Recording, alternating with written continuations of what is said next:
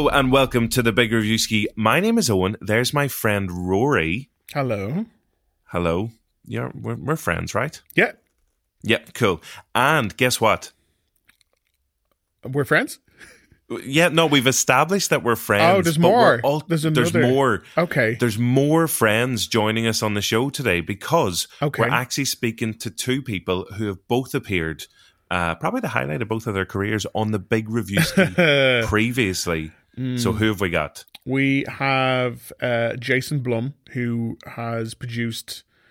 If you've seen a horror film, Yeah, he's probably produced it. He pretty much. he's won some Oscars at this point. Um, he he's behind stuff like Get Out, the new Halloween, Paranormal Activity.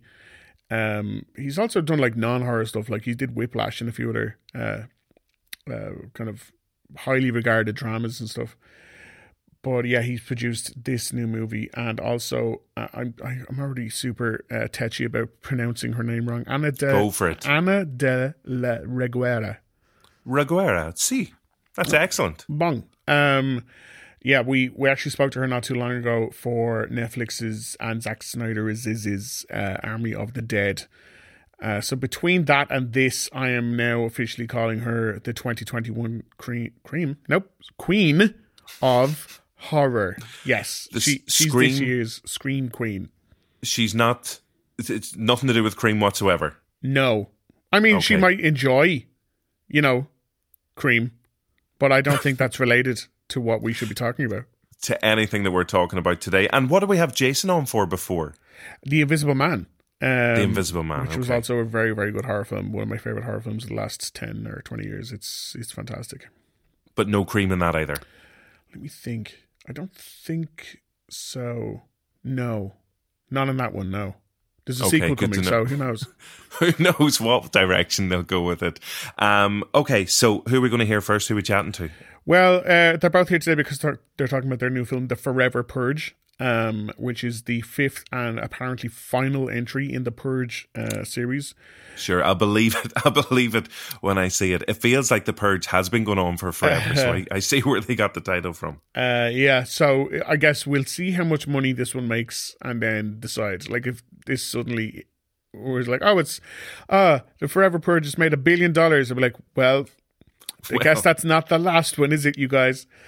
But uh, yeah, so first we're gonna hear from Jason um talking about you know the very very political angle of the Purge movies because if you've seen any of the previous ones, there is a strong class um divide. There's a strong you know race issue. There's a very strong democrats versus republicans um mantra within the previous ones uh and that's really at the forefront for this one uh you can definitely see some influences um of trump's presidency uh on this one especially since a lot of it's set around the mexico border so yeah, so he talks about the the political influences of this particular horror franchise. Uh, he also I had to ask him was like, you know, considering the last year and a half has been pretty much a nightmare dumpster fire for everyone in the world, um, ha, have have there been a lot of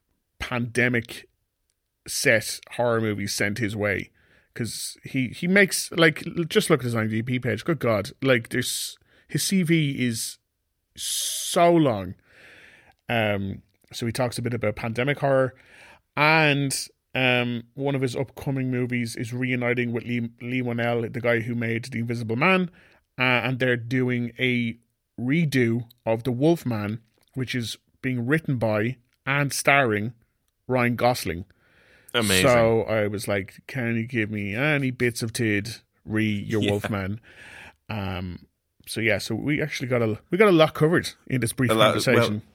I know you were saying about this film, if it goes on to make a billion dollars, that Wolfman redo is 100% going to make a billion dollars alone. He doesn't Big like hairy if Gosling takes Gosling. his top off once That's it. and then turns into a wolfman.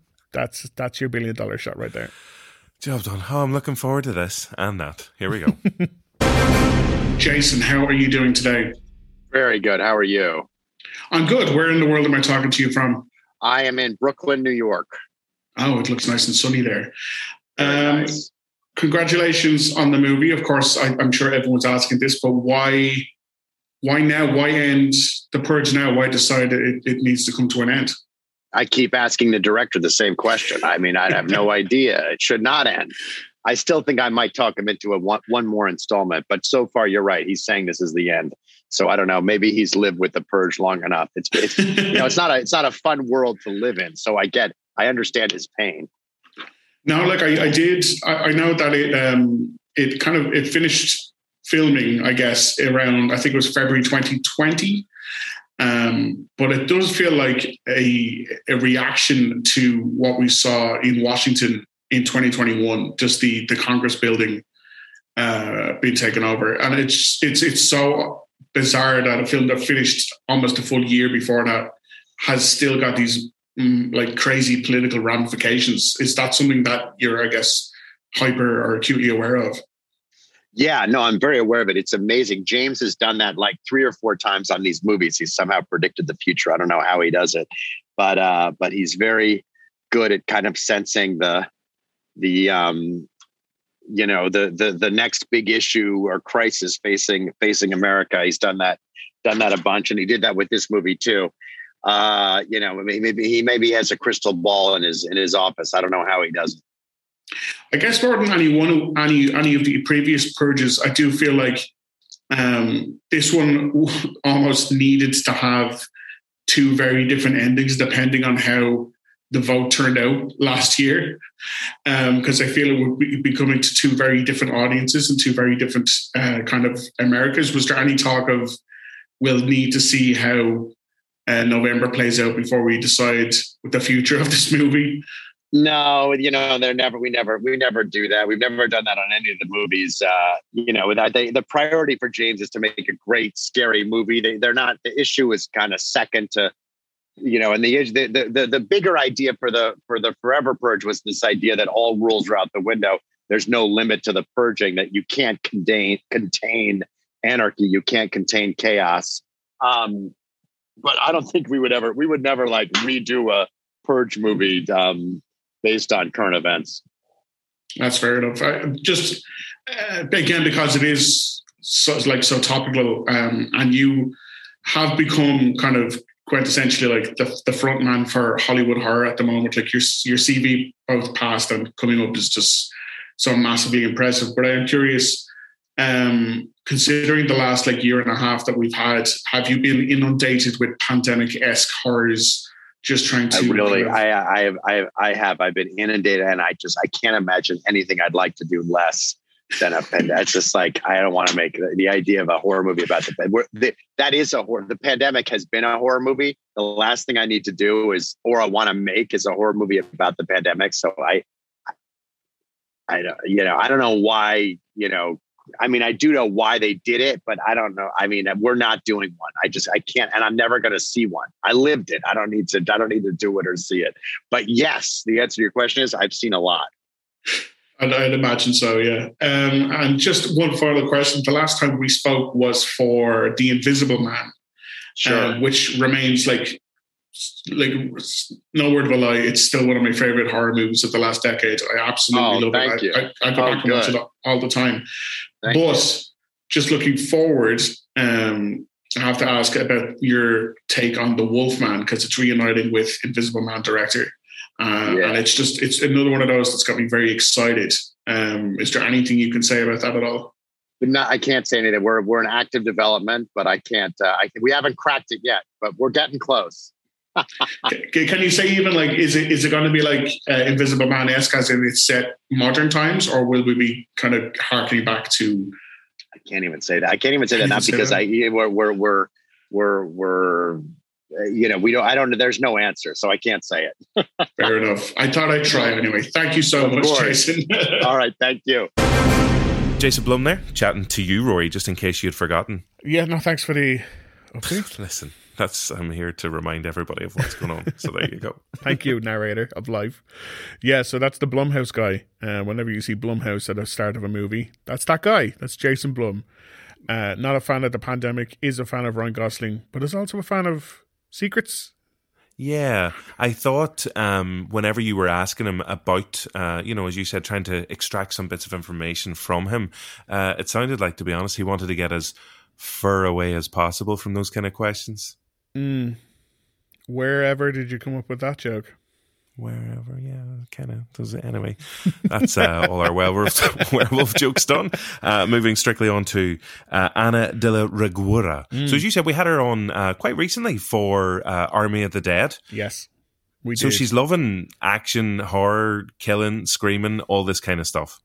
Yeah, like it seems she uh, that that's her vibe this year for sure. And between the two of them, like most people would have maybe one big horror movie every few years, and she's had two in two months. so yeah. uh, keeping busy. Although most people, if you're not horror fans, you might remember her from being the nun that Jack Black was in love with in uh, Nacho Libre.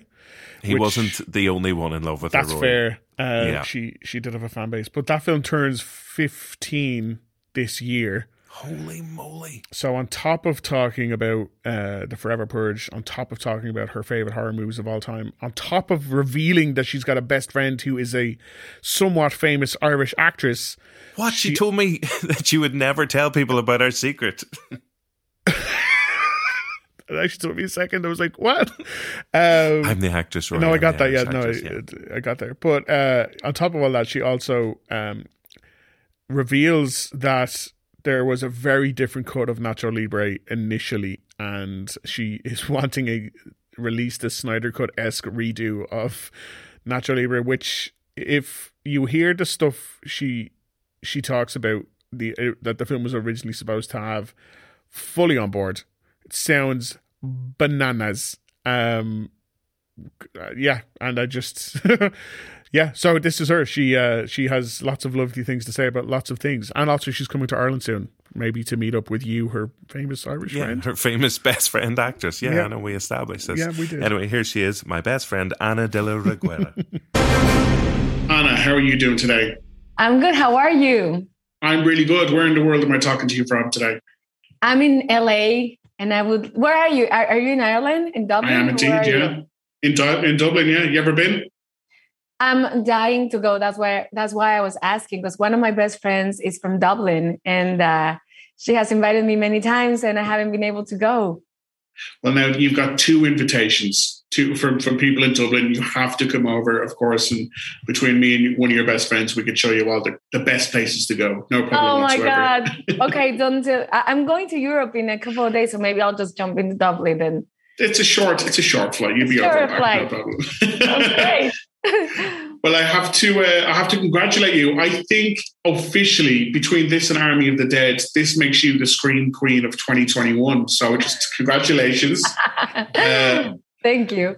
Most most people get like one big horror movie every few years, and you've had two big horror movies in essentially two months. So that's yeah, that's that's just a massive undertaking.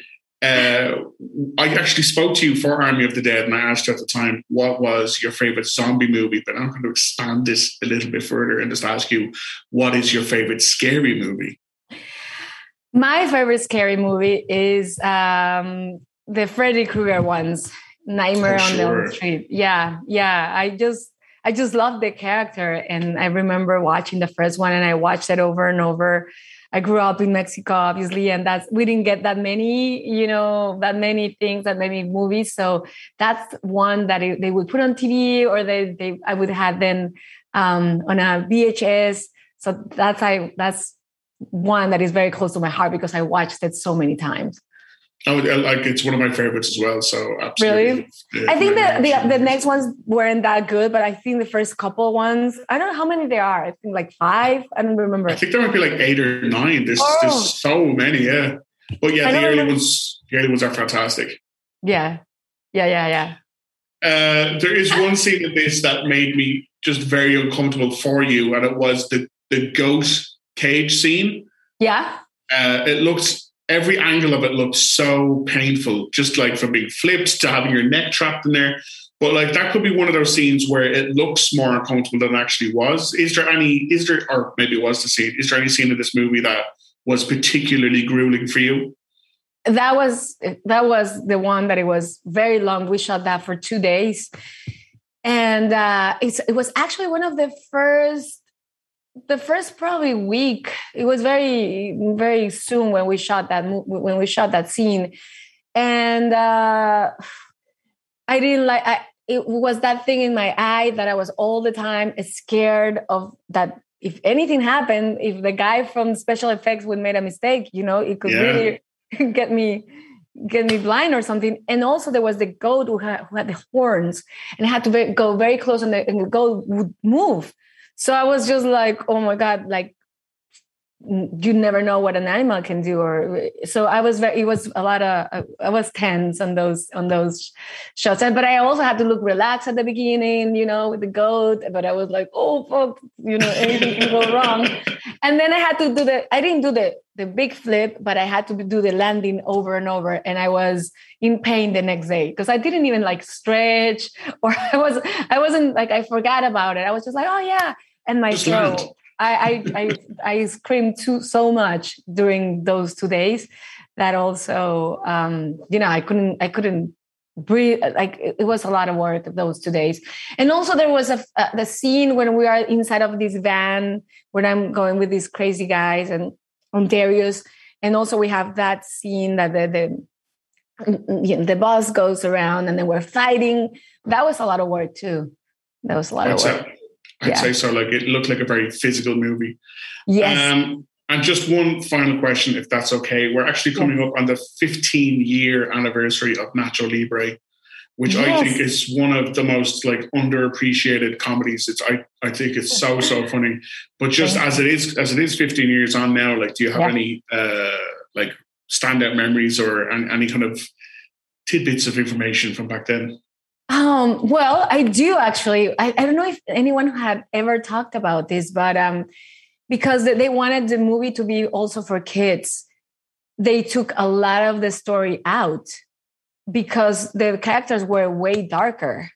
Oh. And so they there's a lot of scenes that they were cut. There's actually one big sequence with one actor, I forgot his name right now, but uh, that he was actually a big actor who didn't even make the cut because the scene was very dark. And i my character too my character actually in the movie was in love with jesus. And uh, so they didn't put that because it was very strange but i would paint jesus naked.